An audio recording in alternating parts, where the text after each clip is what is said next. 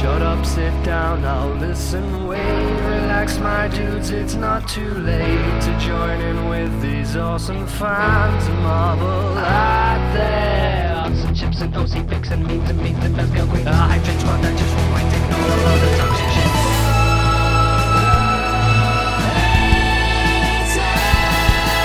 Love creators, collaborators,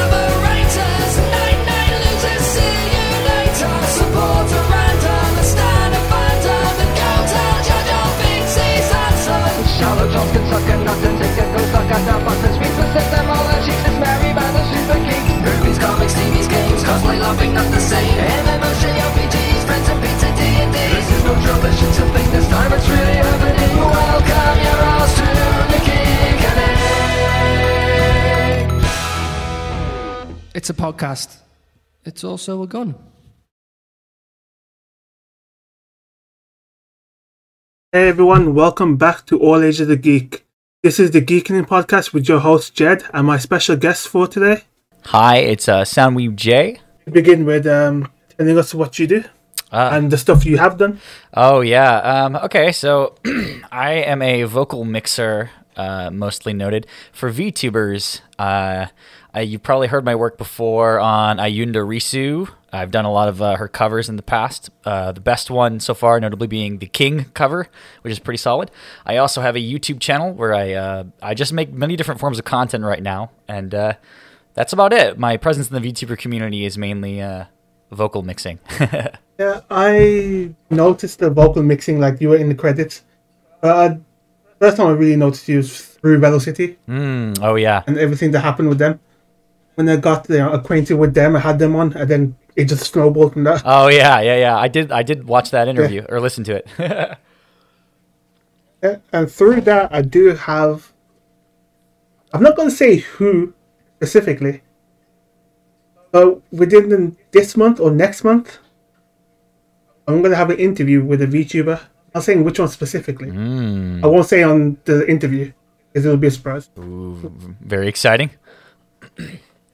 Um, yeah, you said you worked with Risu. How did that come about? Like um, into the YouTuber VTuber space. I mean, Oh wow. Um, yeah. How that happened is uh, it's kind of, I don't know. It's kind of random to be honest with you. I just, um, I hadn't done vocal mixing before um, in a long time. I, I graduated college with a with a bachelor's degree in recording arts. And so I went for like a lot of audio things, but when I was out here in the in the real world, I don't really have an audio job. I just work like a normal day job. And I was like, well, I want to earn some extra cash on the side. And so I was like, yo, I'm going to take up vocal mixing commissions. And I just happened to be in the VTuber community because at the time I was making uh, VTuber reaction content on YouTube to, to like the HoloLive VTubers and stuff because I, I didn't really know what a VTuber was at the time. And after I'd started integrating in a little more, I like put out a post one day where I was like, "Hey, like I want to start getting back into doing like mixes and vocal mixing for VT or for just for people." And I was like, "So if there are like VTubers or Utaite or Utaite or whoever, you know, like people like the sing covers," I was like, "Yo, like hit me up. Uh, I'll I'll do like a couple mixes I just did for free because I was like, I just really want to get the experience. I had no experience prior." And then I started putting them up on my on my um, you know I like I made like a, a Google document at one time, and I started putting those up and putting them on my uh, Twitter. And then one day, uh, Risu contacted me and was like, "Hey, uh, I see your mix commissions are open. I'd really like to commission you because I really like the way you mix." And I was like. What? Like it, I was, my mind like exploded. I was like, "There's no way you don't like. There's you can't, you can't want to mix for me. Are you crazy?" And then uh, it's just kind of gone from there, I mean, essentially, uh, afterwards, uh, Reese, I, I guess she she must have really liked what I did because uh, she's come back to me just about every time since then. yeah, it just like sort of just happened. yeah, it was kind of random. I like I said, I was really surprised. Although, um, I think I think the reason it worked out was because somehow she ended up showing up to my um, my I, at the time I made a video where I was reacting to Risu clips. I don't know if that video, I don't know if I still have it up, but at the time I had like been doing that and she like I think she came across it on YouTube uh, either through recommended or you know have you whatnot, and she just popped on when I was premiering the video, and so I uh, like freaked out, and I think that is what like alerted her to my presence. But aside from that, I, yeah, it was pretty it's pretty wild. I was really surprised. Yeah, how did that feel knowing that you may not actually know it, but YouTubers are watching? Because I still remember that um, Subaru clip uh, when she was talking about someone being live reacting to her clips, and she was just lurking in in the stream. Oh yeah, yeah, yeah. Yeah, it's wild. I feel like there there could be possibly like YouTubers like possibly just watching. That's true. I it's very wild. I feel like I mean, there was a time where uh, a long time ago. I don't have this because it was on my old Twitter account. I I did like a I made a new account. I don't know why I got rid of the old one. I never should have. It doesn't. There's no point in it. But in the old Twitter account I had, um, Fubuki uh saw uh like a I did a live stream when I was first like getting into VTubers and I had a bunch of my people in my Discord come in and I was like turning VTubers into music basically where I was like I took like Fubuki's voice from her like videos and clips and streams and stuff and I like tur I did um I made like a cover of like a, a Touhou song and I posted that in content and like months, months, months later, Fubuki found that video and retweeted it and was like, "Hey, check out this video." And I was like, "What?" Like you never. The truth is, you never know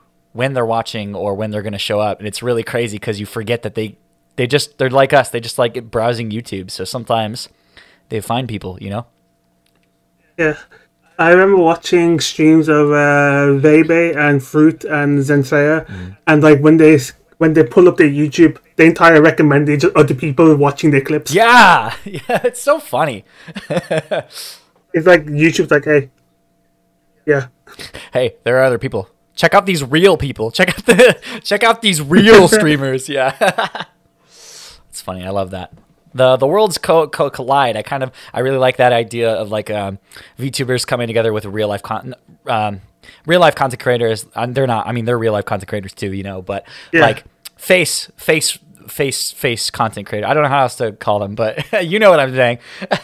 yeah, yeah. Like, um, was it? Uh, Trash Taste interview that Calli did. Oh, I love that. I love Trash Taste. I watch it literally all the time. And when they had Calli on, I was like, "Yo!" like it was so it was so cool. It was really epic.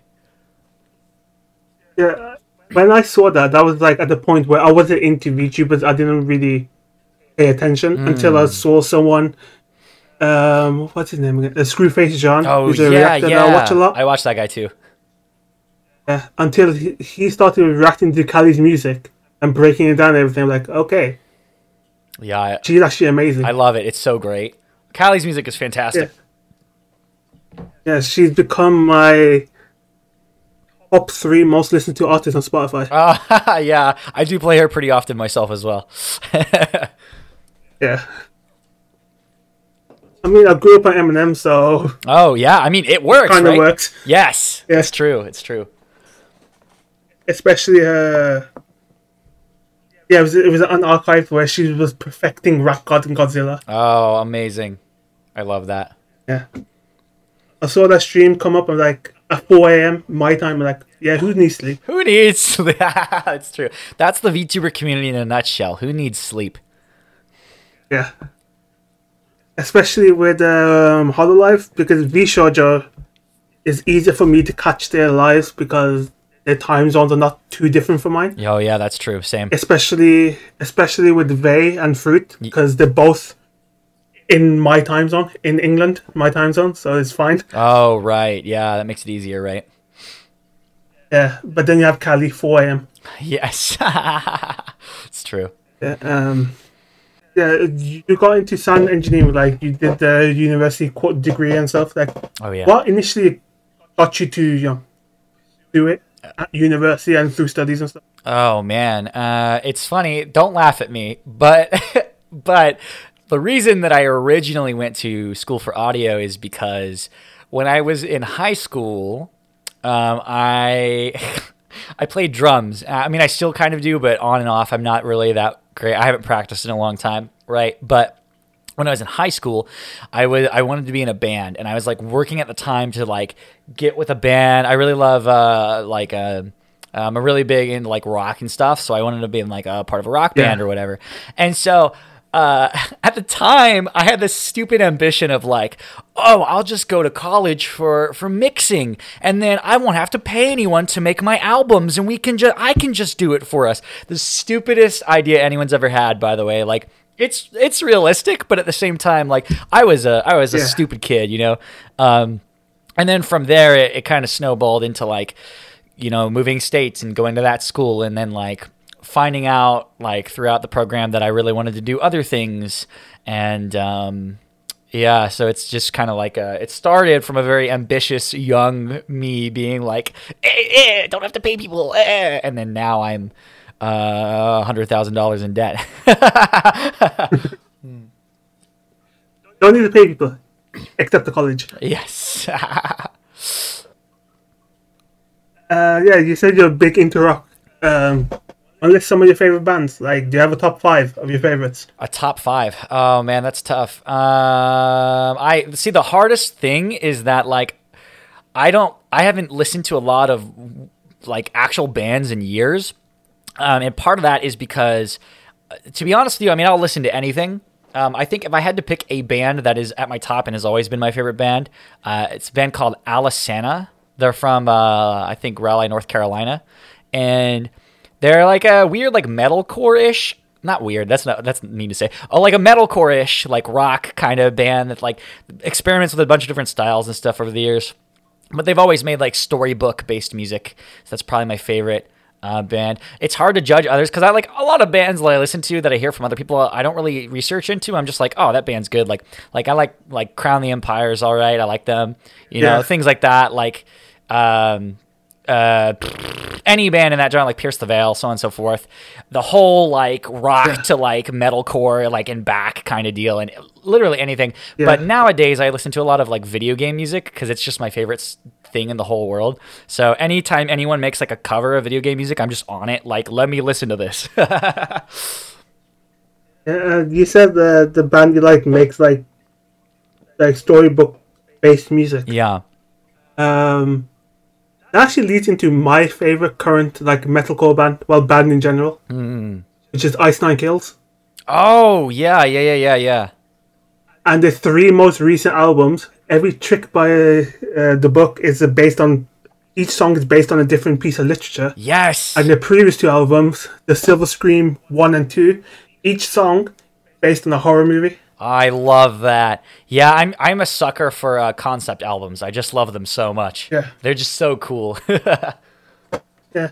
And another reason why I love Ice Nine Kills is that when people react to their music, they watch and comment on their videos. Oh yes, I love that. Having that interaction with people is so cool. I had that a similar thing Yeah. when when I long time ago. I do this now, but not as much anymore. Um, I used to play clarinet a lot, and I mean I still do. But and I made like video game music covers a long time ago. And one day, randomly, I just decided to make a cover of one of the songs by Alesana that I really liked a lot, and I just posted. It was not a good cover; it was absolutely sh- like terrible. But um, their guitarist commented on the cover and he was like, "Man, this is really cool." And I was like, "Ah!" so that kind of interaction is always like super. Uh, it's awesome when anyone in the community. This is like it rings true for VTubers as well. When you make a video either related to them or about them. Or like reacting, or just in general, if you include them and they go like, "Hey, thanks so much for like blah blah blah," it's just, it's just great. It's it just brings the feel good hormone. You know what I'm saying? Yeah. And that's uh, another thing I want to play off because recently on Twitter, the band Throw the Fight followed me back. Mm. Like, okay. I, I don't know when this interview is going to come out, like if it's going to come out or after. But I have the, f- the only original member and the guitarist of the band for an interview. oh wow, amazing. Yeah, I don't know if this is going to come. Yeah, it, it, they just followed me back. I'm like, uh, um, okay, I've been listening to you for like the past 10 years. Hello? Yes, I feel the same way. I'm always like, man, my idols, hello? What are you doing? I'm a nobody? Yeah, and the thing is that, yeah, this is my new Twitter account I recently made. I only had like 20 followers. I love that. they are one of them for some reason. That's amazing. What would you say is your like your favorite like ever thing you worked on? Ooh. In terms of mixing? in terms of mixing or in just in general in your life, like favorite project or like favorite thing you've been involved in? Hmm. Let's go with mixing. I'll talk. I'll talk on. Um, yeah, since it's related to VTubing and stuff. Uh, I think the f- my favorite project that I've worked on thus far has been the King mix that I did for Risu, and I have like a love hate relationship with it because, you know, it was the first time I'd done a a mix. Excuse me, sorry. The first time I'd done a mix for a big important person. You know, Risu's huge, so like I was like, oh man, like I was really worried. I was really nervous about it. I was like, am I gonna, you know, hold up to the standard? Like, there wasn't a standard because she hadn't released any covers yet, but people had heard her sing, right? So like in like acapellas and lives and stuff, and so they knew that she sounded really good. And I was like, okay, now I have to make sure that I don't disappoint these people. So there's a lot of pressure in that regard, but it was so much fun.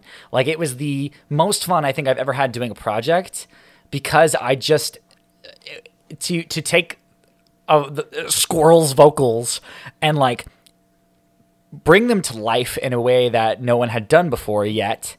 Uh, which I guess could have been done by anyone, not just me. So I'll try. I'm trying to like sound like I am not crazy up there, right? Because I'm not. But like, it was so much fun. It was really, it was a big learning experience for me too, because there were moments where, um, um, via our communication, she was like, "Hey, uh, for you know, for the project business wise, she was like, "Hey, uh, this isn't like processed enough. Could you like process it more?" And I was like, "Are you sure?" Like, because everything that I had learned up to that point was like telling me not to do that. Like you shouldn't overprocess like vocals because it it ends up sounding like sucking the life out of them and makes them sound really bad, you know, things like that. But uh, when a client isn't happy and you know they give you something you have to do, then you have to be like, okay, well, how do I take that information and try to find a middle ground where what I know correlates with what they're telling me to do, you know, in a way that makes everyone happy. So that project was one of those things where I learned not to hold back so much in mixing and it, it, it was a big game changer and eye opener for me because now all the projects I've done subsequently afterwards are so much easier and they're more fun to work on because I now am not holding myself back if that makes sense. And it was just a really good opportunity overall. So it was a good time. I think that's my favorite one by far. And honestly, out of all the projects in my life that I've ever done, I think that is probably the most fruitful and exciting one. I mean, I've never had an achievement so great before. So it is really exciting and it's a confidence boost for me. Yeah, and on the topic of VTubers, who was the first YouTuber you ever watched? Not in your reaction, just in general. in general. Um, Yeah. this is what this is what spiraled spiraled me. I want to say down the VTuber rabbit hole, but to be honest with you, I'm not as in tune with the VTubing community as I used to be. So, but what started it all out, and this is what sparked me doing the reactions, is uh, I was on my YouTube recommend or my like my you know YouTube just browsing what I browsed, and I saw a random Korone clip, and I was like, "What is this dog doing on my timeline?" and I clicked it, and that was the maybe but the worst and the best mistake I've ever made in my life. Korone is my favorite. She's hilarious. She's so funny, she's the first VTuber I ever saw, and I think that's a great thing because I think Korone is the perfect VTuber to get people into the hole because she's just fucking adorable. Yeah. So, yeah, that was the first VTuber I ever saw and the first clip I ever watched. And then from there, I started learning about Hololive and it just kind of went, you know, downhill. Or I guess uphill. I don't know. Um, for me, it's like again, like Calli was the first like VTuber I ever noticed and listened to the music. First VTuber VTuber I ever actually watched, and it was like the one of the biggest, best mistakes I ever watched. Um, was the video Nyanners out of context. oh, yeah. That's a good one. I don't know whether I was traumatized or just laughing. it's a fantastic video. It's a great, yeah, Yeah. it's so good. It's so funny. But the, the, the first entrance in the video, Nyanners Yes. to everyone. Nothing wrong with that. I mean, the video was um, specific clip as well. Like with the like one of the specific clips are like, what is happening here, and how can I describe? Yeah. Was when she went on a tangent say opening store instead of Foot Locker, call it Foot Liquor. Like what? It's cra- yeah, she's she's wild. I love. She's fantastic. so good. Try explaining that one to your Yeah. friends. I mean, I showed it to my friends, and his Discord bio became "Your you are the alpha pisser." Amazing. Yeah, and in terms of like you know, um, music in general, like you're part of the industry. Like, how does it like you know music can connect and stuff uh, with a lot of people? How does it feel being an industry like being behind and creating, like help create that type of music and stuff like that? It's kind of tough because the real the uh, reality the reality of this situation is that even though I'm I, I guess you could consider me part of the music slash audio industry, it's not quite the same as like being in an actual studio or like a studio based job. I mean, it, it kind of is because like now everyone does things from home anyway a lot of the time, right? Uh, but realistically what i see myself as is just like i'm just a guy on the internet who like i'm a freelancer you know like if you need a thing done i do the thing for you right but um that doesn't change the fact that i i think it's very cool that um it, it's very cool to be behind the scenes and helping people put together these cool projects personally i I don't really want to how to say this. I don't really care to be seen as like an audio industry guy. Like for me, that industry in particular, like many other industries, is very competitive and always has been. And I don't really like the image of it being like, oh, like you have to be the best of the best because you want to take over and top all these other people, which is like any industry. Like that's like being a YouTuber. It's like being a, a you know, being a, a musician, being a being an artist or whatever. But in reality, I like to build friendships more than rivalries, right? So for me, it's really more of a factor of like, I like being behind the scenes and just making good projects with people. So in that regard, I think it's amazing to come together with someone and help them take a product that they envision in their brain, like say a song, right? Like a cover, and helping them bring that cover to fruition albeit maybe it's not always the best. Maybe it is the best. I don't know. That's up to everyone else's interpretation right? But like it's fun just being there behind the scenes. I mean i like that aspect of this work. Uh, some people don't because it can be disheartening. Like you don't i mean the vtuber community is very good about crediting those who are a part of their projects right but a lot of the time people don't see that uh, as a behind the scenes person you have to be okay with accepting the fact that you will not always get credit for your work. And even if you do get credited, you won't always get the recognition for your work, which is fine. Um, in my case, it's a little different because I think just about every one of Risu's members in her streams and chats knows who I am. But like most of the time, when you work on a, an audio project, people see the face of the person or the VTuber, quote unquote, and they hear their voice and they hear the music. They don't know what goes on in that. You know what I mean? So while it is a very fun time and I enjoy it, it is sometimes a little bit of a stressful endeavor.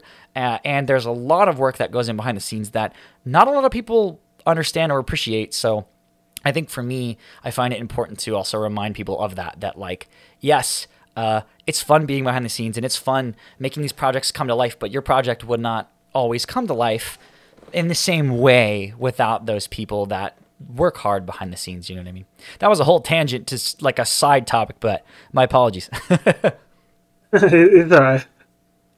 Yeah, that leads me to one of my, I'll say my favorite video on your channel, which is the breakdown behind uh, the King mix. for oh, which one for Risu's? Yeah, Oh yeah, I yeah I for, I posted that like yeah sorry I keep forgetting that I made that video. I'm like oh yeah I'm just gonna make this video. Man, crazy. yeah, that, Thank you. yeah. That was like, yeah, I, I really enjoyed that video. Just seeing what goes on behind the scenes, because um, I work with my friend in music. Like my friend's released two EPs. I work with him on writing and editing and stuff. Oh wow. Yeah. So I'm I'm literally just learning as I go along right now. Yeah, it's pretty crazy. I I'm really glad you liked the video. I didn't know how it was going to be received because like I mean, obviously, I made it a Risu King mix breakdown video because I know people would click on it if Risu was in it, right? Or if like I talked about something Risu did. That's the whole point of making content is getting people to click it, right? But at the same time, like I wanted to talk about the process because I feel like it's important. Um, that said, I don't know. I know a lot of people commented on that video and they were like, "Man, I have no idea what the hell you're talking about, but I really like this video." and, s- and so I was like, "I'm sorry." Like I I'm trying my best to explain. It's hard because like in college we were taught to like uh try to explain like uh, like an audio concept like like I should be able to explain compression to someone. Like I'm talking to my grandmother who knows nothing about sound or anything like right? So like but it's hard sometimes because I'm like how do I explain this concept in a way that will keep people engaged but also teach them something new you know? But a lot of people did like it even though they didn't understand it which I really appreciate because that that says something about the fact that I must be doing something right Yeah, I just really enjoyed it because, like, again, like I said, I'm learning as I go along mm. about mixing and you know, audio mastering stuff. Mm. Yeah, it's a hard process. Yeah, it's very long, yes. but at the end, when you hear hear it back and you show it to other people and say like, "Okay, this is really good," like that feeling, like that hard work that you did. it really pays off. It's really great. Yeah. That and that's why I like doing what I do is because it's like it's really long a long process. I mean, like I, I'll give you a timeline, right? I think like for me, if I got a song right now that I had to mix, I had to tune, time and mix because meaning like, you know, someone gives you vocals and you have to tune them a little bit cuz that's like production stuff, right? And then uh, you have to time them to put them in the correct time with the song. And then you have to also mix afterwards. Editing takes forever. It's like the process in mixing I hate the most but it is like what makes a good mix, right? Because if you do all the good editing before you touch a mix, it's just easier. It makes everything easier. But let's say that whole process takes me uh, a week, right? Maybe even less than a week if I really have the eight hour days to grind out, but I usually don't because I work a 10 hour a day job. So I usually come home, have a couple hours, and that's it, and like, except for days off, right? So let's say it takes like a week or less than a week, a little bit less, like five, four or five days. Uh, That is still, I mean, relatively speaking, I think that's still really slow which is unfortunate because like I feel like I'm on top of the world, like I'm zooming, but I feel like it's still slow. But that's not important. The important part is like that's what I mean. Like no matter how much time it takes, like at the end, that's what I love is like when you finally get on that seventh day or fifth day or maybe a couple weeks if it takes you that long, you know, you finish it and you go, finally I'm done, and then it sounds really good, and it's like ah, it's like so awesome. Like you started from scratch and now you have this wonderful polished product that maybe hundreds of thousands of people will see. It's pretty awesome. You know what I mean? Yeah. In terms of mixing, like you said, like you know, your favorite genre of music, like rock and stuff. That's what you were were mainly into. Mm-hmm. Like, in your opinion, what like your artist or band has like a really clean mix that you just like, you know stuff? Oh man, that's hard to say because like now the quality is so the bar for quality for a lot of studio mixers is so high that like they all kind of sound similar, right? Like at least like threshold Yeah. for quality. I mean, obviously all bands like their mixers do things differently and like they don't always have the same sounds, right? And like oh sorry, and like even even bands like that have different albums, their albums don't always sound the same between each album, right? But um, a band that I think consistently has really, and I, this is again one of the bands I really like. Uh, I, I'm going to talk about Alesana again. I really love the way that their mixes were done because uh, in terms of like rock slash metalcore ish, their stuff is so clean, like in the sense that, but also in the sense that it's not like. Uh, I feel like every time I listen to a song through headphones, like even though I've been listening to them for so many years, I always hear something new, and I'm like, oh, that's so cool! Like I never noticed that before. Um, or sometimes they like release things like the, they've in the past on Spotify they've released tracks that are just instrumental versions of the tracks they've done so you can kind of hear like the the string parts that they put in and like cool things like that like the extra orchestral stuff and I love that but it's cool because when you hear those versus the original, you realize that vocals and guitars and stuff cover up a lot of stuff that you don't realize is there. But if it was gone, it wouldn't be the same, you know? So, like, I think their mixes are really clean in that regard that, like, every time in that in that sense that you listen again, you do catch something new because it's just kind of hiding. It's just like hiding in plain sight, if that's a good way to put it. You're like, oh, I didn't Yeah. know that violin was there. That sounds really cool. And you do catch it because after listening for the 10,000th time, you're like, oh, what does that sound? Oh, very cool, very epic. So I like that their mixes that they've always uh, had with their mixing engineers have always been like, we're to just put a bunch of shit in here. And every time you're to pick out something new. and it's my favorite because, like, as a mixer, clutter is like one of the hardest things to deal with, both in terms of vocals and in terms of like instrumentation. If you put way too much shit in a mix, like it starts to, it's hard to make that all clear. You have to pick and choose what people hear the most. You know what I mean? And finding those little Easter eggs, I think, is my, my favorite part about those kind of mixes. Yeah, I started noticing that like recent as well when I went back to listen to other songs uh, on different headphones. Like before, I used to used to keep like five dollar pair of earphones that Yeah. I just got from a dollar store. And then when I actually got like proper headphones, like Sennheisers or Sony's, like, okay, that instrumentation, it's so good, right? Yes. yeah, Yes! it's like it's so crisp. I mean, I'll I'll tell you, even honestly, I've had the same feeling with Calli when Calli released uh, "End of a Life," right? Which I've been listening to a lot Yeah. lately because it's so good. It is the first song that Calli's released that I feel like is really Calli, and I and I hate to say it because like Calli's good, like I love her raps and everything, but I love that song. Like her and Pretty Patterns, and I mean everyone else, of course, too, did such a good job, like connecting and really bringing out what I think makes Calli's voice so good and like the the instrumentation's clean. But like with that song, I listened to it the first time and you take it for for face value and you're like, "Oh, ever I'm being attacked by instrumentation and like this vocal and uh, and it's being sung in a way and rapped in a way that really conveys emotion and feeling." But then you go back a couple other times and then you realize, "Oh, there's a saxophone here at the end, like a saxophone solo that I didn't catch the first time," which I mean, people would probably notice the first time because it's pretty loud, but like I was like so in- immersed. You start picking up like, oh, there's like multiple layers of piano going on. It's so clean, such a good song. Not to gush Yeah. over Calli, but oh my god, it's so good. Yeah, and uh, another thing about Calli's music, um, in uh, "Off with Your Heads," a little like vocal like sample thing that comes on in the instrumental. Oh yes, Uh, where when the rest of the instrumental drops, they just have like that vocal noise thing happening. I'm like, so good. okay, I really like how that sounds. so aggressive. I've never noticed it before. It's so good. Yes, I understand. Yeah. Yeah, I never noticed it before, but now every time I listen to the song, I always like hear like it's so clean and crisp and works so well. yes, so good. because it's at the forefront of the instrumental in that certain part because everything else drops away. Yes, so good. Little things like that, I think, are what make the experience worth it. Um, and I mean, in terms Yeah. of vocal mixing as well, I don't know that I've ever. I mean, like, yeah, I don't know that I've ever hidden anything in vocal mixes up to this point because a lot of it's pretty bare bones.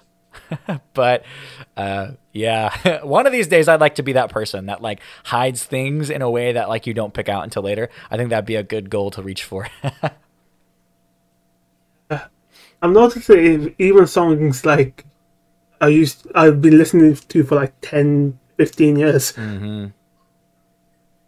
So strange, like when you finally start actually listening, and I'm not just putting on the, while you're on the walk or at university or stuff like that. yes. Like the amount of stuff that you can pick up. It's like truly getting into the moment. It's like a different thing altogether. Yes, I agree. I love it. on the best of sensations. Yes. He said, "Oh, So good. um, on the topic of that, um, what like headphones would you recommend like for people like novice mixers that might be listening?" Oh man, uh, I'll be honest with you. I can only, I think I can only recommend one like pair because it's the pair that I've been using for a long time, and I absolutely will swear up and down by them until the day I die, probably. Um, they are the Audio Technica uh, M. Wait, eh, Audio Technica? ATX MX. M50H, I think. Yeah, M50s. Yeah, the M50s. Yeah, I love the M50s to death. Like um, when we were going through college, uh, a couple buds of mine and myself, we all bought the same pair of headphones for a while. So we had the M30s, the M40s. Um, then I bought the M50s. I think it's the best purchase I've ever had because I like there's such a thing as like um I don't know. I think I, I'd call it like ear shock, where like you go from one pair of headphones to the next, and the sound is so vastly different that it shocks you. Kind of, you're like, oh, that's not what that sounds like, right? Yeah. But like the truthful truth, truth be told, like that's how I feel about going from any other like this headphone to any other, and maybe it's because it's so different. But I like personally, I genuinely feel like the M50s sound the cleanest and most accurate to an actual like recording as possible. And I could be totally wrong. I could just be biased because I've been using them now for like almost six years. Yeah. But um, I genuinely like. I bought the. I I've gotten the MT or sorry the M70s recently, and I really don't like them. Like they're so they're just too they don't isolate properly when you put them on your head. They also just don't have the right frequency. Like it just feels like everything's super thick and nasty, and I hate it.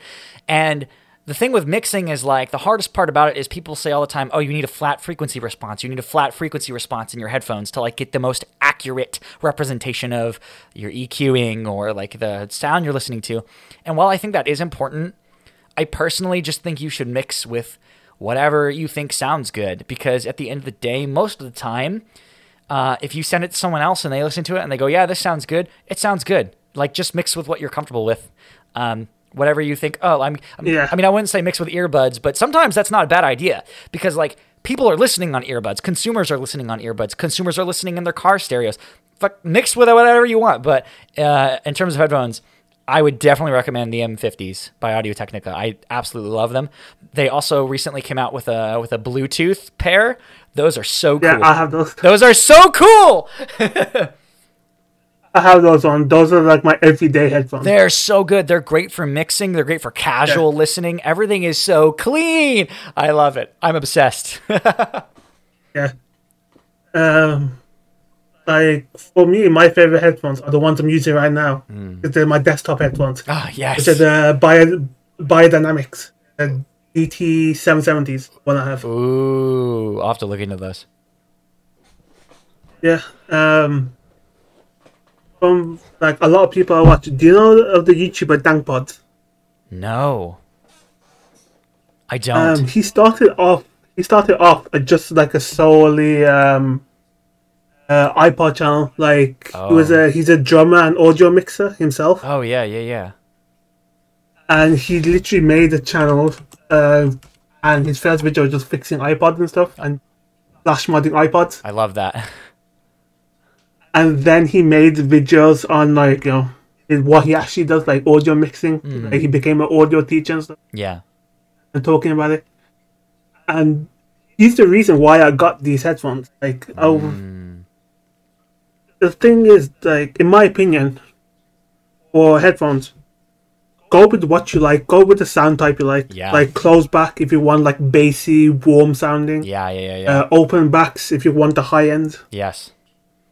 Yeah. It also has a lot to do with, uh, I mean, in the audio world, we talk a lot about like ear fatigue as well. That's important. Yeah. When you have like closed versus open back headphones, it like changes the way that you like perceive sound and outside sound and everything like that. Yeah. And sometimes when you've got headphones, like I used to have some Sennheiser headphones that were just really like default Sennheiser that they give to everyone in our college, and they were so bad.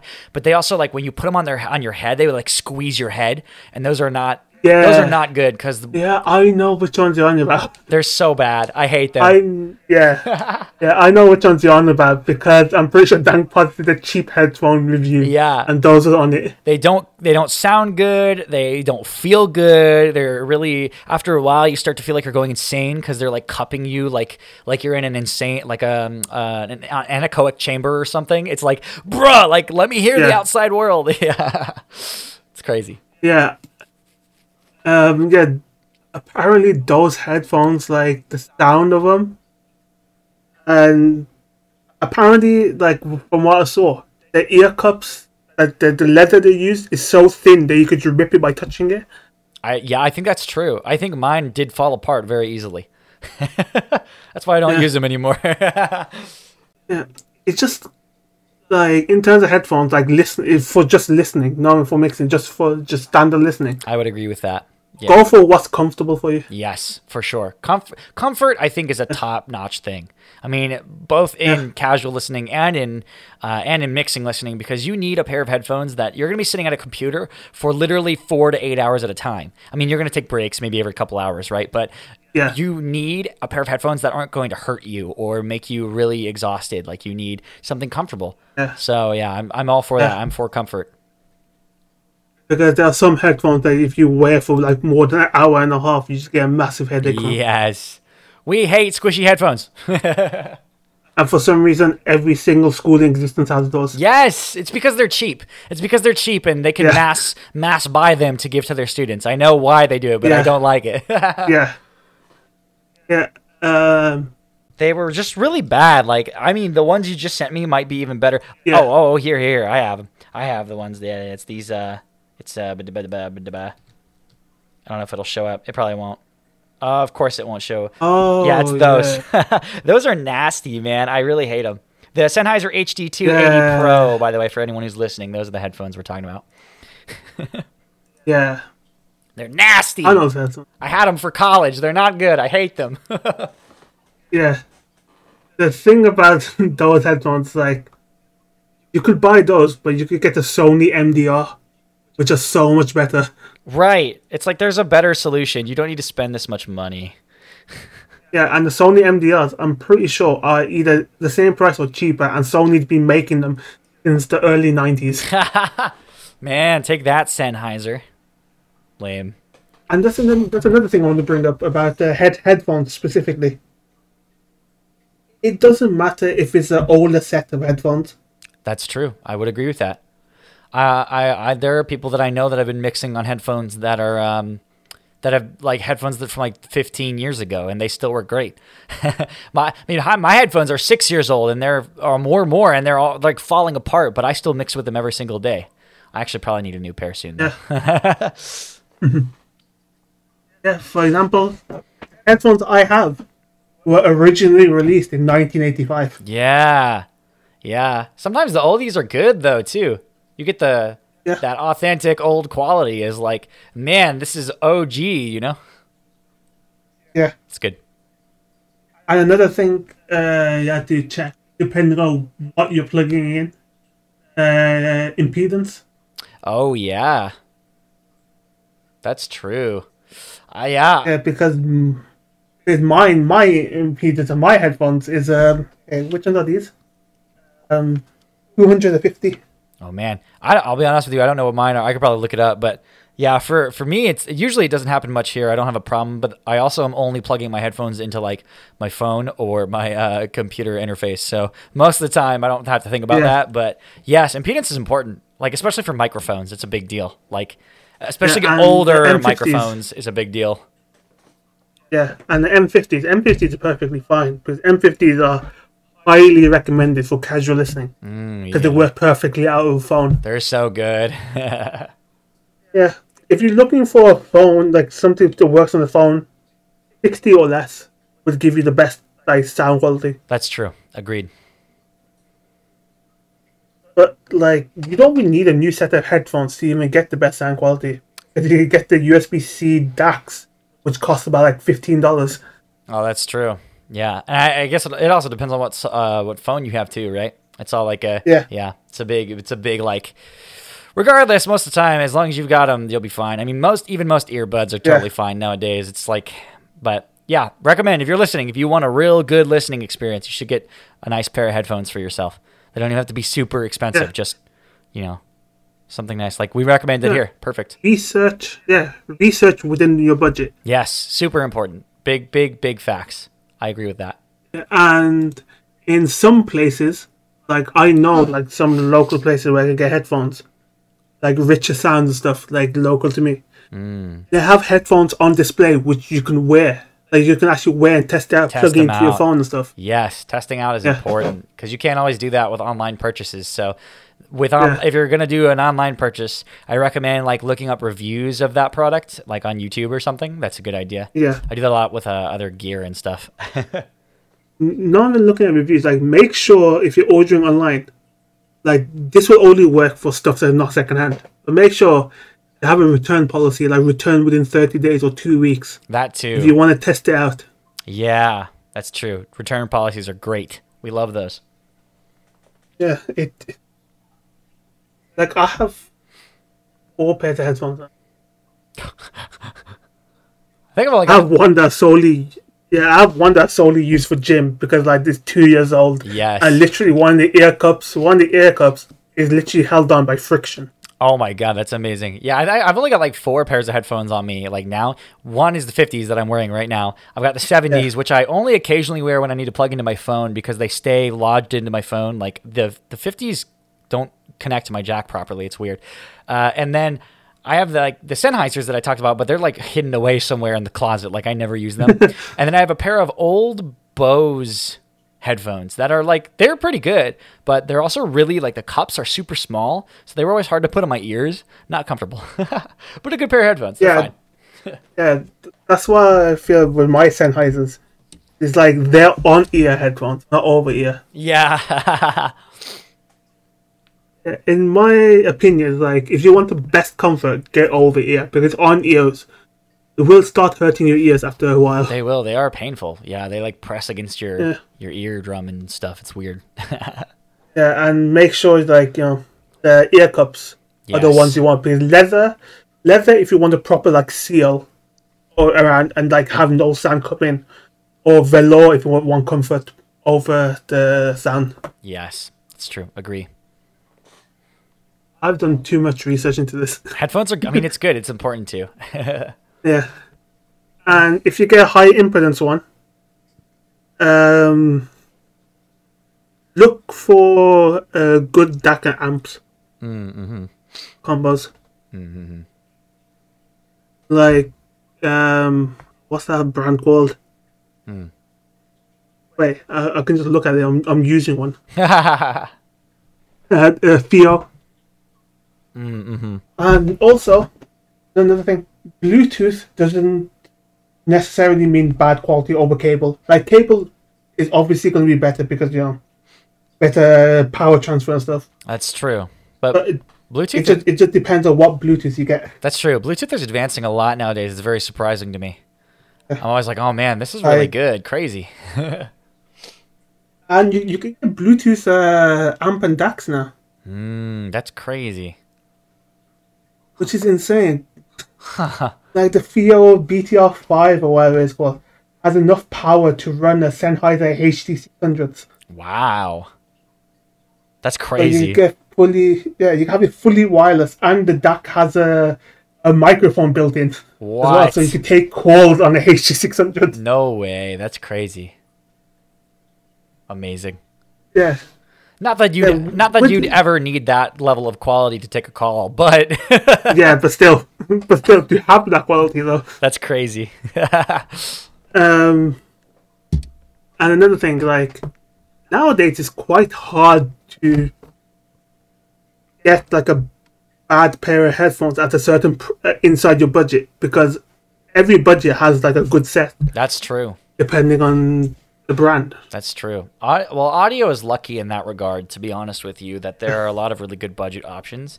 I related to that. I recently got a new camera. I got the the Lumix G7 uh, for my videos for my content because I've been wanting to do an upgrade for a while. Right? It was like Yeah. three hundred and some bucks because I got it at a nice deal, which is crazy because like on Amazon it's like five hundred.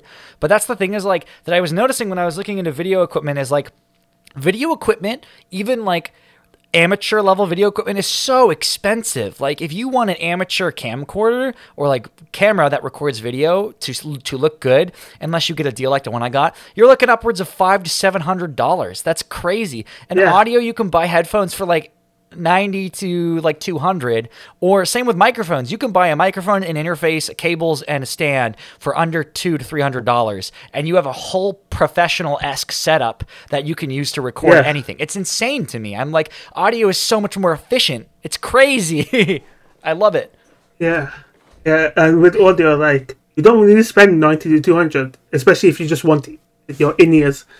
Because uh, I forgot the brand. Uh, it's KZN on uh, Amazon. They're about twenty five dollars. and they're incredible. That's true, right? It's it's just wild stuff like that. Like you can find really good deals, and sometimes you get really surprised. I mean, Yeah. hell, I, don't know if you saw, but I did a I did a video where I was like reviewing cheap microphones from Amazon. I have an SM seven uh, seven or, or sorry, an SM 58 58. Sorry, it's called the SM fifty uh fifty uh. Uh, it's basically an SM58. Like it's an SM58. Yeah, the the Shure. It's the SM48. That's what it's called. It's literally the SM58, Yeah. but it's 50 bucks cheaper, and it works. It does the. It sounds exactly the same. It's amazing. It's crazy what you can find nowadays. Amazing, Yeah. wild. Yeah, uh, and and based on that, the Shure just make amazing products. That's true, and that was why I was so happy to get the mic because I'm like, bro, Shure, selling a microphone for fifty dollars, that's beautiful. Like, and it sounds just as good as their hundred dollar ones. Why spend hundred dollars? Why might as well just get the SM48? Yeah, yeah. Like you see people with uh, on YouTube and stuff like with the Rode podcaster and mics and stuff like that. right. You don't actually need that. right. Like, yeah, that is the top quality you have. But then you have like Blue making the Snowball for about fifty dollars. yeah, that's true. I mean, the snowball is not terrible, but the snowball is like you could for the same Yes. price that you could buy the snowball, you could buy an interface microphone and then scrounge out a little bit of cash, maybe for uh, you don't Yeah. have to get an expensive interface. There, I literally I haven't done this video yet, uh, teaser spoiler, but I have like four interfaces sitting down here that I haven't opened yet that were all under fifty dollars.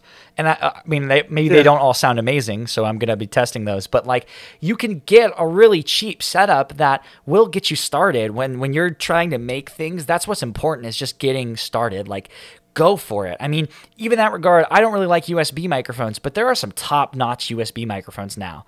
The Yeah. the Razer, like the Seiren, the Seiren, Seiren, Seiren microphones that Razer's making. Yeah, Seiren. Exactly. Yeah, yeah, yeah. Thank you. And then like Elgato's Wave mic is super good, and they've Yeah, got the great, Wave 3. great software to go with it. So it's like there's. I hate USB microphones pretty religiously. Like I think if you want to do anything audio, even semi-professionally, you should just get an interface and an XLR. But a lot of people can't afford that at first. So if you can get an all-in-one package like the Elgato Wave, just buy the USB mic and like work your way up Yeah. until you can buy the bigger stuff. You know.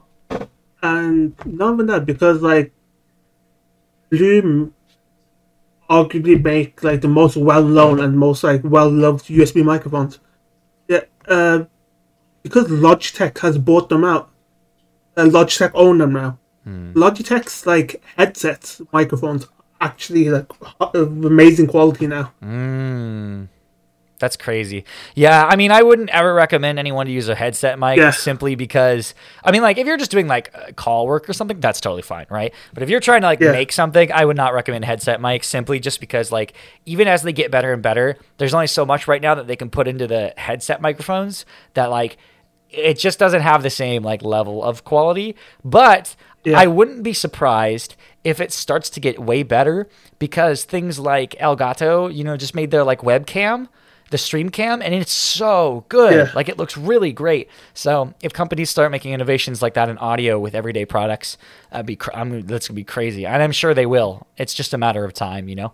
And look for like bundles and stuff because uh, Bundles are great.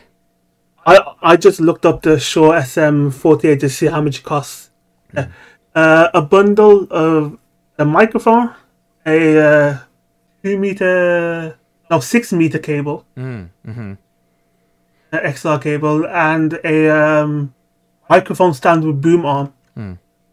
And it came up to, I get the conversion, uh, eighty six dollars. Damn. Yeah, that's good. Because then the only thing you need after that is an interface. And a lot of them are cheap. And Yeah. s- hell, some interfaces come in bundles. Like I I used to work, I mean I still do work with her sometimes, a voice actress who also sings.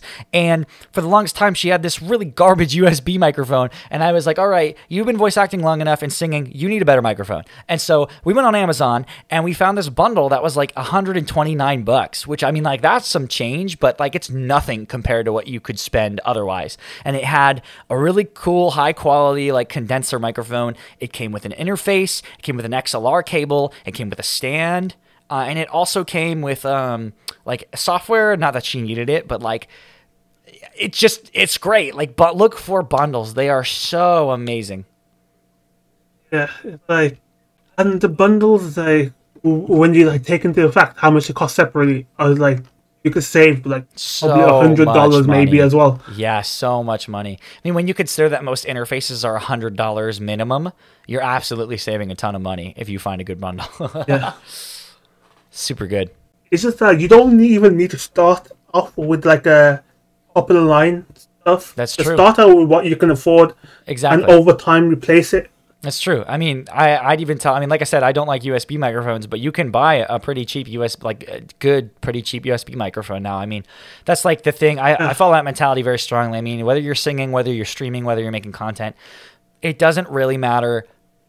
You just need a camera if you're doing like face content, and a microphone that works decently enough, and you can make it work. And a lot of the time, hell, it's not even about the microphone, it's about where you place it, how you use it. Like you can make Yeah. a $30 USB microphone sound like a really good XLR if you put it in the right spot. Yeah. so, it's all about perspective. I like that. hmm because like before like saying oh this doesn't work and getting something more expensive is first try and make it work Yes. Like don't just plug in and say oh this sounds rubbish Yeah. because I'll, you need calibration is needed It's- it's a lot of software a lot of other things It's true.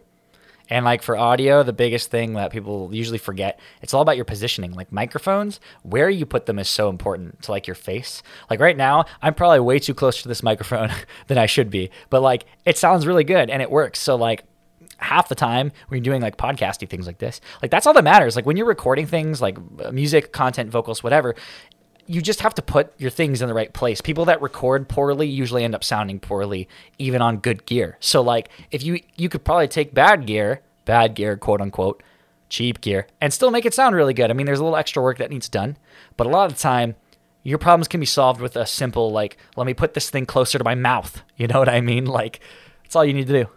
just like looking at bundles from this place where I got my um, headphones from mm-hmm. really good and relatively cheap place Bundles are good. We love bundles. when you research and look for stuff is that just look for a bundle that has everything you need Yes, that's true. You only like need the things no that you need. point yeah there's no point in spending more on excess that you're probably not going to use at this moment Yeah, that's true. But if you have something that uh, has more than you need and is cheaper just get that it's just good to have That's true. I mean, you get extra goodies. Why not? You know? Yeah. And another thing that I see a lot of people do for for some reason is uh, um, the pop filters and stuff. oh yeah, yeah. I'm yeah. like, for a pop filter, you only need that if the microphone's right against your face, pretty much. That's relatively true. I mean, honestly, pop, so pop filters do serve a couple different, like, obvious little reasons, and I'm sure you know, but like, Yeah. uh, I will, I will mention them for anyone who's listening. Pop filters serve as a couple, like, there's actually one reason the pop filter was invented, and it was to keep spit off the microphone because when you sing or talk, you spit into the air, right? And so that humidifies the capsules in microphones, which could destroy them like if you're using like a condenser microphone right? Like you could literally blow the capsule out by spitting all over it right? Because you just get water in it. It's not good for the electronics. But people have evolved since then to be like oh well it's also good for plosives which is true. I mean but there are remedies to that. Like if you don't have a pop filter i mean realistically you can buy a pop filter for like 10 bucks and you that's all you need. You don't need an expensive pop filter. I mean like the one i have here is like 30 Yeah. bucks but you can get one for 10 bucks, but if you don't even want to buy a pop filter or you can't really afford one at this moment in time and you have the other gear, it's totally fine. There are so many ways to avoid plosives in a microphone. In fact, like I could probably do it right now. I don't think I will, but like you can just take your microphone, push it a little further to the left side of your face and then point it slightly away from your mouth, like out to the right or le- whatever side, right? Away from your mouth. As long as you're speaking forward and the microphone's a little bit to the side, it's called off axis. You Yeah. you eliminate those plosives because what a plosive is and stuff is just like you're talking into the mic and just going like I don't even know if that worked. Probably not because I have my pop filter on.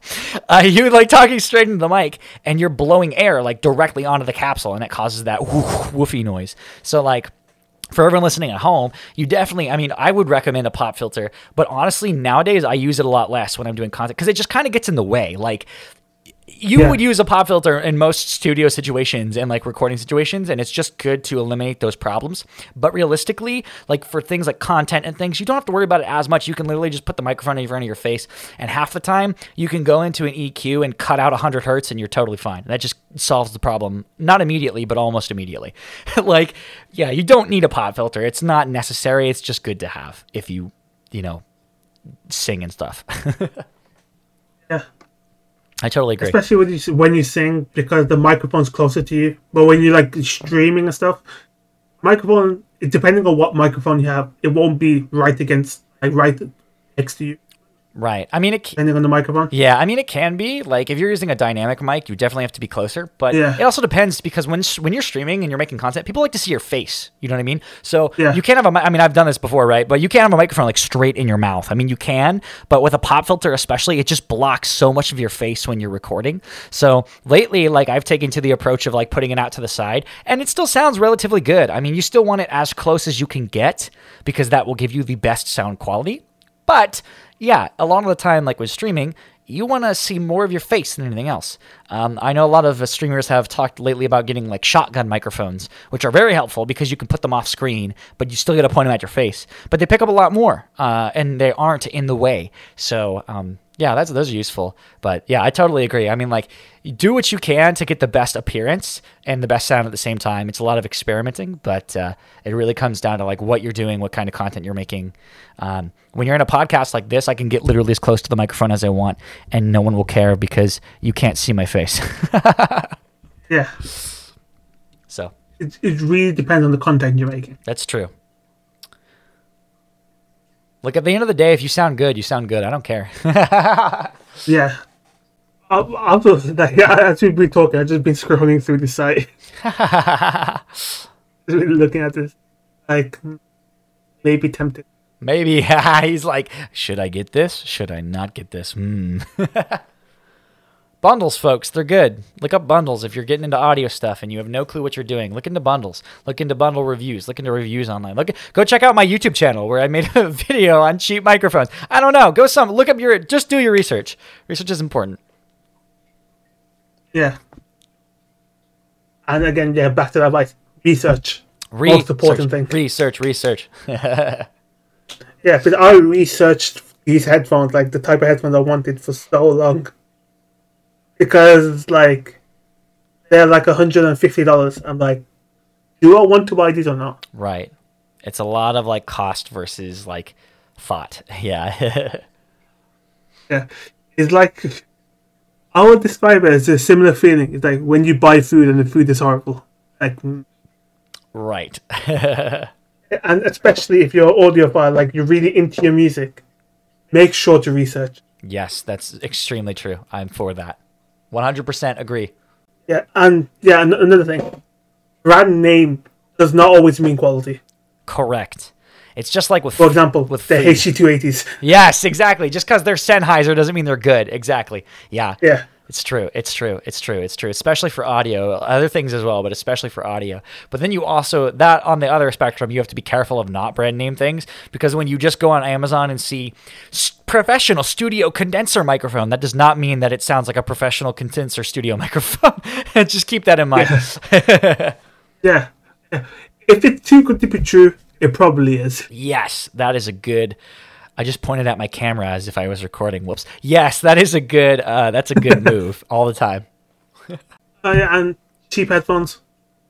Um, especially if you like um, open back or semi open, no semi open back. I mean, which people say is the best of like open back and close back. Yeah, I've heard that too. Not really, not really. It like depends Uh, yeah. on, and it also depends on the type of music. really, just if, if your music, yeah, if your music has a lot of highs, then yeah. yeah, it would be accentuated. really just with anything, like anything in life, there are lots of audio products to suit your different particular needs. So really, it's all about like like we said this whole time, research, research, research. If you Yeah. are into a specific thing, check look like look for the kind of audio gear you need. You know, like if you I don't know, like go out like there's tons of forums online where you can be like, what kind of headphones should I buy? And literally someone will tell you like check out these types of headphones and then you can go from there, make your own assumptions, you know, so on and so forth, things of that nature. It's all a, a game to find what works best for you in your given situation. Uh, um, one of my main like semi-open backs I would recommend K240s for me. Mm, AKG is so good. Oh man, it's true. and and the K240s are only seventy dollars. Wow, that's amazing. AKG is making moves. I love that. So good. Yeah. And like you might see the the Mark Twos, which are like hundred dollars more. Hmm. But there's re- there's barely any difference. Oh, I love that. I love making those Again. comparisons. Yeah. Yeah. Again, like you said, like it doesn't matter if your headphones are older. Right. It's just normally a redesign That's true. anything else. It's true. Take that into consideration. Like we said, research, research, research. Yeah. Yeah, and I just got a video recommended of Dankpod reviewing headphones that are five thousand dollars. Oh my god. Yeah, well that's that's content nowadays. it's good stuff. Again, AKG, um, Samson SR850s, which are literally an AKG replica. Like down to how they sound is exactly That's the same. amazing. That's bound to happen. Yeah. What would you recommend as like you know, mixing software and like uh, production software as well? I'm going to be really honest with you. My answer is that it doesn't matter. Um, I personally use Pro Tools, and part of that is, which is funny because I think every mixer that I've met, none of them use Pro Tools. Like all the music producer people in the VTubing community, any of the VTubers who sing and mix their own music, like every mixer that I've met, none of them use Pro Tools, which is baffling to me. It kind of makes sense though, because Pro Tools is taught in colleges as the industry standard for audio mixing and like production, right? Which makes sense because it's really a workhorse of a program. Um, but at the same time, like so many people now, like so many programs are way ahead of their time now. Like Cubase is good, you know, uh, Studio One is good. Um, what's the other one? People still use Logic and hell, people make banger music in FL Studio, which I can't stand as a program, but people make it work. So really at the end of the day, the answer is whatever DAW best suits your needs and you like the most as an interface works the best for you. Um, I like Pro Tools, like I said, because I learned it in school. So to me, it just makes a lot of sense. Like my workflow in Pro Tools is so like so quick, um, and everything in the program makes sense to me. Like the way you execute certain actions makes 100% logical sense to me, as opposed to other DAWs which hide menus away and confuse the crap out of me. But like I said, it doesn't matter if you make music at the end of the day, or you're like recording or doing audio work. If the program does what you need it to do, that's that's really all that matters. If you're comfortable with it, you can use whatever you want. Um, I just like Pro Tools. The other problem with Pro Tools is that right now uh, it's currently being sold as a subscription license.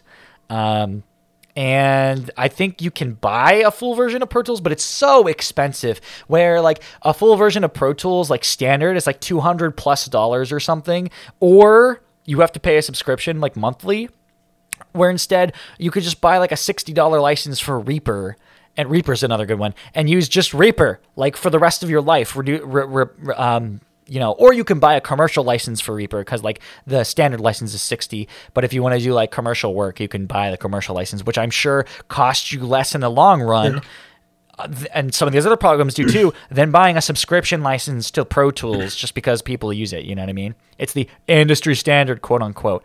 Um, I mean, I like Pro Tools a lot, but I will say that if you're doing like both mixing and music production, you probably want something like Cubase or Ableton. Um, because like both of those I think are good better with scoring. Pro Tools is the worst with scoring. It's absolutely terrible. Uh, so if you're doing like orchestral music stuff or anything like that, you don't want Pro Tools. Like it's good for mixing. It's fine with MIDI, but if you're scoring out for real people, it's not it's not great. So, but yeah, work with whatever DAW works with, for you. Um, and I, because I've seen at this point, I used to be a Pro Tools only guy. Like I was like, oh, Pro Tools is great. Logic isn't really that amazing. Uh, nobody uses FL Studio. You're not a real per. You're not a real mixer. Blah blah. blah. I was one of those people, right? But then, like in this community, this community, the VTuber community, has actually really helped change my mind a lot because. I've met so many amazing musicians and so many amazing people that mix and produce really amazing music, but they use completely different DAWs than me, and some of them, a ton of them use FL Studio, and it like completely changed my mind. I was like, okay, like the truth is, you do whatever works for you because at the end of the day, these people are making products and and projects that they're really just genuinely happy about, and I think that's amazing, no matter what electronic program you use, whatever beep boop program you use at your Yeah. fingertips. You know what I mean? Yeah. I recently found out like a fun fact about uh, FL. Mm. Um, do you know the song "Umbrella" by Rihanna? yeah. You know the drums in there is a literal sample of a drum pack that's in FL. I love that. That's I love when people do shit like that because it's like you don't expect them to just bare bones be like, let's just use a preset sample in this program, and then you're like, I didn't know that could sound that good. You know, like you don't think about that kind of thing. That's crazy. I love Yeah. that. Yeah, because apparently uh, the story is is that one of the producers for the song was just messing around on FL, just playing random things, and what the main producer of the Umbrella song came in, heard that, like, okay, we need that. Right. That's crazy. It just heard by chance, and it's arguably like one of Rihanna's most iconic That's songs. amazing. Yeah, it's crazy how that works out. Um, do I have any more questions? Or they, have they all gone? They've all disappeared. We, It wasn't even really questions. It wasn't even really questions. It's just us talking. that's true. We did just talk for an hour and 13 minutes. Yeah, it, it was just us talking and geeking over music. that's fine. That's good. Look, that's Yeah. a good podcast to me. Yeah, That is what this is about, right? Geeking? yeah, yeah. I don't know. Is that what you I call mean- yourself? yeah. I mean, it was it was on topic. It was off topic, on topic kind of thing. yeah, that's true. Um, I think I should say like, you know, a mix of like, who's your dream collab like you know, to work for to mix for? Oh, that's a question. I thought I should have been prepared for this question because I know you asked Velocity this question as well. Uh, I don't know. Honestly, like, I. I don't want to be just like them and tell you I think I've already had my dream collab to work with Like because how I- Velocity answered. Yeah, I know exactly. But I really love like working with Risu. Like it's so great. Like her and I like connect on this level of like product placement where it's like um how to say this in a way, right? Like um theoretically speaking, you connect with a client in a way where they keep coming back to you and they come back to you for their mixes. Um, and you work with them and you start to develop this like this client um, client employer like relationship kind of deal where it's like oh like um you know what i want and i know what you know what i want you know what i mean like there's this connection that happens where we both have an idea of what the final product is going to be like and 9 times out of 10 it comes out the way we both envisioned it but we're not afraid to like critique each other on the things like I'm a mixer and a lot of the time I just do like what my clients ask for, right? Because that's kind of part of the job. I mean, you can recommend things to them, but most of the time to get the best scenario, I mean, you should hold people accountable for their lack of knowledge in audio when they're just doing stuff, but at the same time at the end of the day, if you want to get your money's worth, and if you want to still have a long standing, strong relationship with the client, you need to do what they ask you to, right? Um, and so, in that regard, working with Risu has always been like, oh, like maybe she recommends uh, an adjustment for this thing. And I go, I don't know. I'm not really sure about that. Like, I don't agree with that. But then I do that thing and I learn that, like, oh, that was the right move. Like, really, like, she knows what she wants, right? And I've encountered other indie VTubers as well that I've worked with that are the same way, where they have an end product in mind and they know what they want. So it's like, uh, when you find that person that you connect with on that level, and you both are striving for the goal of making a really well polished final product that you know th- millions of people are going to enjoy, that just is exciting. That's a good, that's like the best kind of work correlation relationship you can have, I think. And it brings forth really great results because then you're always vibing with each other and you're not afraid to like step in and be like, hey, I don't think that idea works. Let's try this idea and like bounce thoughts off of each other, that kind of thing. I think that is like why I love like working with Risu, and I think that is why I would consider that my dream, my like already done dream collab, quote unquote. But um, for shits and giggles, if I had to pick someone that I haven't worked with yet, um, I kind of want to work with Subaru. I I don't know why, but I, I really just I love Subaru so much. I think it'd be a lot of fun to uh to mix for Subaru. I, I love her so much. Like I, her first stream that I ever watched was her playing Devil May Cry. Because Devil May Cry is my favorite game series. I just Yes. watching her and everything. Like Subaru is really good about that. She played um, Majora's Mask once, and I love Majora. Like Legend of Zelda Majora's Mask is my favorite game on this entire planet. It always has been and always will be. And so when I saw her playing it because they were allowed to, I was like, "Yo!" So like, it's just really awesome. So like, and I love just Subaru's just funny. She's just like literal like. The, gap is like she's super adorable, but then she does that kind of thing, and you're like, "Oh, bro, that's speaking to my soul." So, and then um, I don't know. She sings pretty well too, so I, I feel like yeah, if I could if I could work with someone, I would work with Subaru, but I don't know Japanese, so that might have to wait for a while. I love her chaotic and Me too. So good. yeah. And like others, I first heard of Subaru through when her GIF, the dancing duck, became a like a worldwide meme for some reason. Oh yeah, so good. And then even I take- even retweeted it. I keep I take back my uh my answer. My dream collab is Velocity. I'm kidding.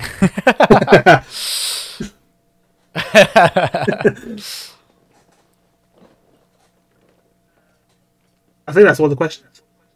Wonderful. Wow, we There made it. really, yeah, there wasn't really much questions. Like, let's get your opinion on music stuff because I'm a massive music nerd. That's fine. I, I think that honestly, I'll tell you, Jed. I think that is what builds a really good podcast. I mean, you you can structure and like ask a lot of questions, right? But it's like uh, sometimes you start sounding like a robot when you do that. You know what I mean? Like Yeah. that's like some VTuber interviews are the same way. They just go question to question, and it's always the same stuff. And you're like, okay, like, but mix it up a little bit. How do we have fun? So I think that's great. I think this is that's the way. That's how you do it. That's how you keep the attention, the flow going. It's it's exciting. It's fun to listen to. It's good stuff. I'm for it. And I guess that's the end of the questions. So, any final thoughts? Um, yeah, a few. I'll summarize. Uh, do research on your gear uh, that you want to get. Uh, mixing in any DAW is fine. It's perfect. Uh, follow me on Twitter at SoundweebJ2 because SoundweebJ1 doesn't exist anymore. And uh, if you made it all the way through the podcast, you should listen to the other podcast that Jed did w- with uh, Velocity. They're really good friends of mine and they're really great. So you should continue listening. And that's all we have time for on this episode of the Geekling Podcast. Thank you for listening, and I'll catch you on the next one. Bye bye.